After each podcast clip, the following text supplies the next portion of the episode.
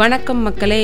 நீங்கள் கேட்டுக்கொண்டிருப்பது அண்ணா சமுதாய வானொலி தொண்ணூறு புள்ளி நான்கு அலைவரிசை. இது இந்தியாவின் முதல் சமுதாய வானொலி. இன்னைய நிகழ்ச்சியில் நம்ம பார்க்க போகிறது ஒரு motivational story so motivational story நம்ம பார்க்குறதுக்கு முன்னாடி ஒரு சின்ன ஒரு பொதுவான விஷயத்தை பற்றி சொல்லணும் அப்படின்னு சொல்லி நான் ஆசைப்பட்றேன். இப்போ இருக்கிற காலகட்டத்தில் நமக்கு ஸ்ட்ரெஸ் வந்து அதிகமாக இருக்குது அது வந்து நம்ம வீட்டில் இருக்கிறவங்களா இருக்கட்டும் இல்லை வேலைக்கு போகிறவங்களா இருக்கட்டும் இல்லை ஆண்டர்ப்ரனராக இருக்கட்டும் எந்த ஒரு இதுவாக இருந்தாலுமே இப்போ இருக்கிற காலகட்டத்தில் நமக்கு நிறைய ஸ்ட்ரெஸ் இருக்குது. அது மட்டும் இல்லாமல் சின்ன சின்ன எதிர்பார்ப்புகள் சின்ன சின்ன ஏமாற்றங்கள் எல்லாமே நம்ம லைஃப்பில் இப்போ இருக்குது ஸோ அது எல்லாமே நம்ம பேலன்ஸ் பண்ணணும் நம்மளோட லைஃப்பை லீட் பண்ணணும். அது வந்து ப்ரொஃபஷனாக இருக்கட்டும் பர்சனலாக இருக்கட்டும் எதுவாக இருந்தாலுமே நமக்கு தன்னம்பிக்கைன்றது ரொம்ப முக்கியம். எவ்வளோ தூரத்துலேருந்து விழறோம் அப்படின்றத விட எவ்வளோ சீக்கிரம் நம்ம எழுந்துக்கிறோம் அப்படின்றதான் பெரிய விஷயம். அந்த விஷயத்தில் மட்டும் நம்ம ஸ்ட்ராங்காக இருந்துட்டா நம்மளால் லைஃப்பில் இருக்கிற எல்லா ப்ராப்ளத்தையும் நம்மளால் ஈஸியாக ஃபேஸ் பண்ண முடியும். அது பர்சனல் லைஃபாக இருக்கட்டும் அஃபிஷியல் லைஃபாக இருக்கட்டும் எதுவாக இருந்தாலுமே சரி. இப்போ இருக்கிற காலகட்டங்களில் நமக்கு இருக்கிற எல்லா பிரச்சனைகளையும் தூக்கி நம்ம மண்டையில் போட்டுக்கிட்டோன்னா நம்மளோட லைஃப்பை வந்து ஈஸியாக லீட் பண்ண முடியாது. நமக்கு குழந்தைங்க இருக்காங்க ஹஸ்பண்ட் இருக்காங்க ஃபேமிலி இருக்குது அதோட நம்ம ஆஃபீஸ்லேயும் நம்ம ஏ டு இசட் எல்லா ஒர்க்கையும் நம்ம பண்ணுறோம் மார்னிங் டென் டு சிக்ஸ் பண்ணுறோம் அதுக்கப்புறம் நம்ம வீட்டுக்கு போகிறோம் இப்படி நிறைய விஷயங்கள் நம்ம லைஃப்பில் நடக்குது. நம்மளை சுற்றி நிறைய பிரச்சனைகளும் இருக்குது அதுலேயும் நம்ம சின்ன சின்ன சந்தோஷங்களும் இருக்குது நம்ம பிரச்சனையை மட்டும் யோசிச்சுட்டு நம்ம சின்ன சின்ன சந்தோஷத்தில் நம்ம விட்டுடுறோம் ஏன்னா நமக்கு நம்மளுடைய மூளையில் வந்து அதிகமாக நமக்கு இடம் பிடிக்கிறது பார்த்தீங்கன்னு சொன்னால் நமக்கு பிரச்சனைகள் தான் இருக்கே தவிர நமக்கு சின்ன சின்ன சந்தோஷத்தை நம்ம விட்டுறோம். ஏன்னா நம்ம இப்போ குழந்தை பிறந்தோன்னா கொஞ்ச நாள் நம்ம பார்த்துக்குறோம் அதுக்கப்புறம் நம்ம கொண்டு போய் டே கேரில் விட்டுறோம். ஸோ அந்த குழந்தைங்களோட சின்ன சின்ன அசைவுகளை நம்ம ரசிக்க மறந்துடுறோம். நம்ம எல்லாமே வந்து குழந்தைங்களுக்காக தான் பண்ணுறோம் குழந்தைங்களுக்காக தான் பண்ணுறோன்னு சொல்லிட்டு அவங்களோட சுதந்திரத்தை நம்ம விட்டுறோம். அவங்க என்ன பண்ணுவாங்க? ஒரு ஃப ஒரு ஒரு ஏஜில் என்ன பண்ணுவாங்க? ரெண்டாவது ஏஜில் என்ன பண்ணுவாங்க? மூணாவது வயசில் என்ன பண்ணுவாங்கன்றது நமக்கு இப்போ தெரியறதில்ல. ஏன்னா நமக்கு அது இருந்து அந்த குழந்தைங்களோட டைம் ஸ்பெண்ட் பண்ணவோ அவங்களோட விளையாடவோ குழந்தைங்களோட குழந்தைங்கள நம்ம மாறவோ நமக்கு எந்த ஒரு டைமும் கிடைக்கிறதில்ல. அந்த மாதிரி ஒரு சூழ்நிலை அமைஞ்சால் நமக்கு வந்து யோகா தேடி போக மாட்டோம் சாங்ஸ் கேட்க மாட்டோம் வேறு எந்த என்டர்டைன்மெண்ட்டோ ரிலாக்ஸேஷனோ ரெஃப்ரெஷ்மெண்ட்டோ நமக்கு தேவையில்லைங்க. ஏன்னா நம்ம குழந்தைங்களோட உட்காந்து நேரம் விளையாடி அவங்களோட நம்ம மாறும்போது நம்மளும் குழந்தைங்களா மாறிடுவோம். ஸோ அந்த மாதிரி ஒரு சூழ்நிலைக்கு தான் இப்போ நம்ம நிறைய போகணும்னு நான் நினைக்கிறேன். இப்போ இருக்கிற நம்மளுடைய ஸ்ட்ரெஸ்ஸை நம்ம குறைக்கணும் அப்படின்னு சொன்னால் நமக்கு நிறைய இப்போ மோட்டிவேஷனல் ஸ்டோரிஸாக இருக்கட்டும் நிறைய நம்ம பெரியவங்களோட ஸ்பீச்சில் நிறைய கேட்க ஆரம்பிச்சிட்டோம். ஏன்னா நமக்குள்ளே அதை வந்து நம்ம எப்படி ரெடியூஸ் பண்ணிக்கிறது அப்படின்றத பேஸ் பண்ணி தான் இன்றைக்கி நம்ம பார்க்க போகிறது அதே மாதிரி தான். அதுக்கு வந்து ஒரு சின்னதாக ஒரு ரெண்டு எக்ஸாம்பிள் சொல்லணும் அப்படின்ட்டு நான் நினைக்கிறேன். ஃபஸ்ட்டு ஒரு நம்பிக்கை அப்படிங்கிறதுக்கு ஒரு ரூமில் ஒரு நாலு மெழுகுவர்த்தி இருந்துச்சு. அந்த நாலு மெழுகுவர்த்தியுமே நல்லா எரிஞ்சிட்டு இருக்கும்போது நல்ல காற்று பலமாக வீசுது. அந்த காற்று வீசும்போது ஃபஸ்ட்டு மெழுகுவர்த்தியோட பேர் வந்து அமைதி.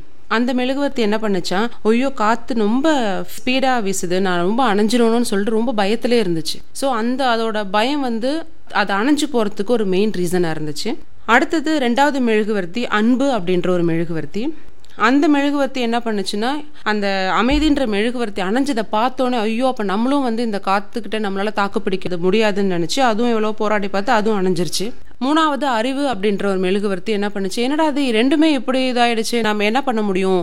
இவ்வளோ பலமாக காற்று வீசுது எவ்வளோ ஜன்னல் க்ளோஸ் ஆகிருந்தாலும் இப்படி இருக்குதுன்னு சொல்லிட்டு யோசிச்சுட்டே இருந்துச்சு.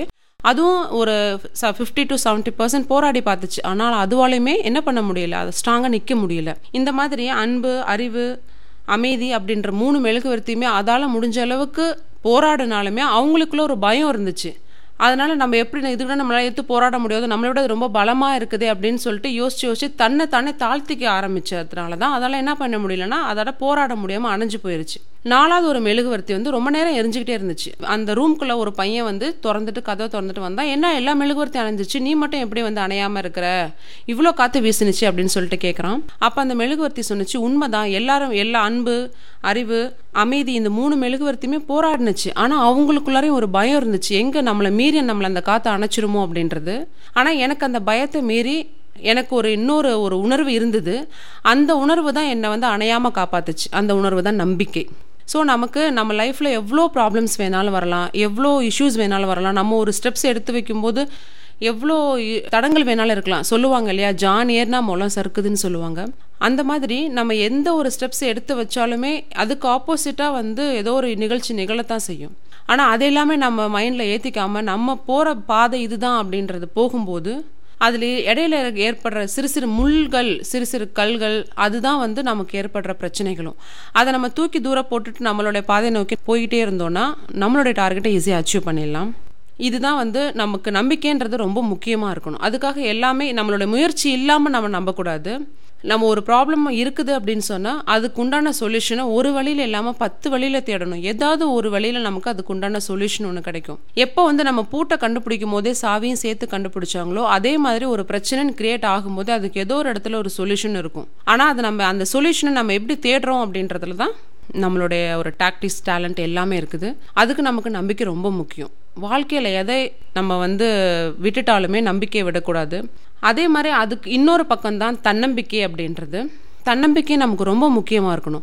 எப்போதுமே ஒருத்தர் ஒருத்தர் டிபெண்ட் பண்ணி நம்ம லைஃப்பை லீட் பண்ணவே முடியாது. அந்த எந்த ரிலேஷன்ஷிப்பாக இருக்கட்டும் எந்த ஒரு இதுவாக இருக்கட்டுமே எதுவாக இருந்தாலுமே நம்ம லைஃப்பை வந்து இன்னொருத்தரை டிபெண்ட் பண்ணி இருக்கவே முடியாது. ஒரு ஸ்டேஜ் வரைக்கும் நம்ம அப்பா அம்மாவை டிபெண்ட் பண்ணியிருப்போம். ஒரு ஸ்டேஜுக்கு அப்புறம் நம்மளுடைய பார்ட்னரை டிபெண்ட் பண்ணியிருப்போம். ஒரு ஸ்டேஜுக்கு அப்புறம் நம்மளுடைய குழந்தைங்களை டிபெண்ட் பண்ணியிருப்போம். ஆனால் லாஸ்ட் வரைக்கும் நம்ம அவங்க கூட வரப்போகிறதில்ல நம்மளும் அவங்க கூட போக போகிறது முடியாது. ஸோ அவங்கவுங்க ஸ்டேஜ் வந்துட்டு அவங்கவுங்க போயிடுவாங்க. இப்போ இருக்கிற உலகத்தில் இருக்கிற எல்லா ரிலேஷன்ஷிப்புமே வந்து ட்ரெயின் ஃப்ரெண்ட்ஷிப் மாதிரி தான் அவங்கவுங்க ஸ்டேஷன் வந்துட்டு அவங்கவுங்க இறங்கி போயிட்டு தான் இருப்பாங்க. அதுக்காக நம்ம எதுவுமே வந்து பக்கத்தில் வச்சுக்க முடியாது. ஸோ நமக்குள்ளே இருக்கிற ஒரு கான்ஃபிடென்ஸ் செல்ஃப் கான்ஃபிடென்ஸ் தான் நம்மளை லாஸ்ட் வரைக்குமே கொண்டுட்டு போகும்.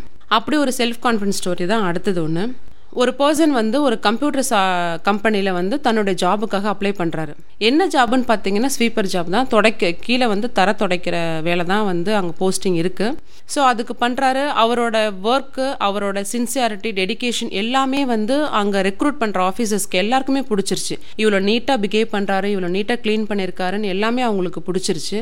அந்த பர்சன் கிட்ட போயிட்டு கேட்குறாங்க உங்களுடைய ஜாப் வந்து எங்களுக்கு ரொம்ப சாட்டிஸ்ஃபேக்ஷனாக இருக்குது அதனால் உங்களுக்கு நாங்கள் வந்து ரிப்ளை அனுப்பணும். நெக்ஸ்ட் நெக்ஸ்ட் ப்ராசஸ் இருக்குது அதனால் நீங்கள் உங்களோட இமெயில் ஐடியை கொடுங்க அப்படின்னு சொல்லிட்டு கேட்குறாங்க இமெயில் ஐடி அப்படின்னா என்ன? எனக்கு அதெல்லாம் கிடையாது அப்படின்னு சொல்லிட்டு அவர் வேலைக்கு வந்தவர் சொல்கிறாரு என்ன நீங்கள் ஒரு கம்ப்யூட்டர் கம்பெனியில் வேலைக்கு வந்திருக்கீங்க. ஒரு இமெயில் ஐடி தெரியாது. இமெயில் ஐடி என்கிட்ட இல்லைன்னு சொல்கிறீங்களே அப்படின்னு சொல்லிடுறாங்க. இல்லை சார் எனக்கு உண்மையிலே இமெயில் ஐடினா என்னன்னு தெரியாது. ஈவன் அது என்கிட்ட இல்லைன்னு சொல்லிடுறாரு. ஸோ அவங்க என்ன பண்ணிடுறாங்கன்னா சே ஒரு கம்ப்யூட்டர் கம்பெனியில் வந்துட்டு ஒரு இமெயில் ஐடி தெரியாதுன்னு சொல்கிறான் இவனை வச்சு நம்ம என்ன பண்ண முடியும்? நீ வெளியில் போன்னு சொல்லி அனுப்பிச்சிடுறாங்க அவருக்கு ஒன்றுமே புரியலை. என்னடா அது? ஒரு இமெயில் ஐடிக்காக நம்ம வேலைக்கு வந்தது துடைக்கிற வேலைக்கு. நம்ம க்ளீன் பண்ணுறதுக்கும் இமெயில் ஐடிக்கும் என்ன சம்மந்தம் இருக்குது? இதில் வந்து யார் நம்ம வந்து புத்திசாலி நினைக்கிறது யாரை முட்டாளான்னு நினைக்கிறது? சரி ஓகே நமக்கு ஏதோ டைம் சரியில்லைன்னு நினச்சிட்டு வெளியில் வந்துடுறாரு அவருக்கு வந்து ரொம்ப பசியாக இருக்குது என்னடா பண்ணுறது நம்ம கையில் எதுவுமே இல்லைன்னு சொல்லிட்டு பாக்கெட்டில் பார்க்கும்போது பத்து ரூபா இருந்துச்சு. சரி என்ன பண்ணலாம் அப்படின்னு யோசிச்சவர் பத்து ரூபாய்க்கு சாப்பாடு வாங்கி சாப்பிடல. பக்கத்தில் பார்க்கும்போது மார்க்கெட் இருந்துச்சு. அங்கே போனார். பத்து ரூபாய்க்கு வெங்காயம் வாங்கினாரு. வெங்காயம் வாங்கிட்டு வந்து அதை அதே விலைக்கு விற்காமல் எக்ஸ்ட்ரா ஒரு அஞ்சு ரூபா போட்டு விற்றாரு ஸோ பதினஞ்சு ரூபா கிடச்சிது. அப்போவும் அவர் பசிக்குதே நம்ம சாப்பாடு வாங்கி சாப்பிடல.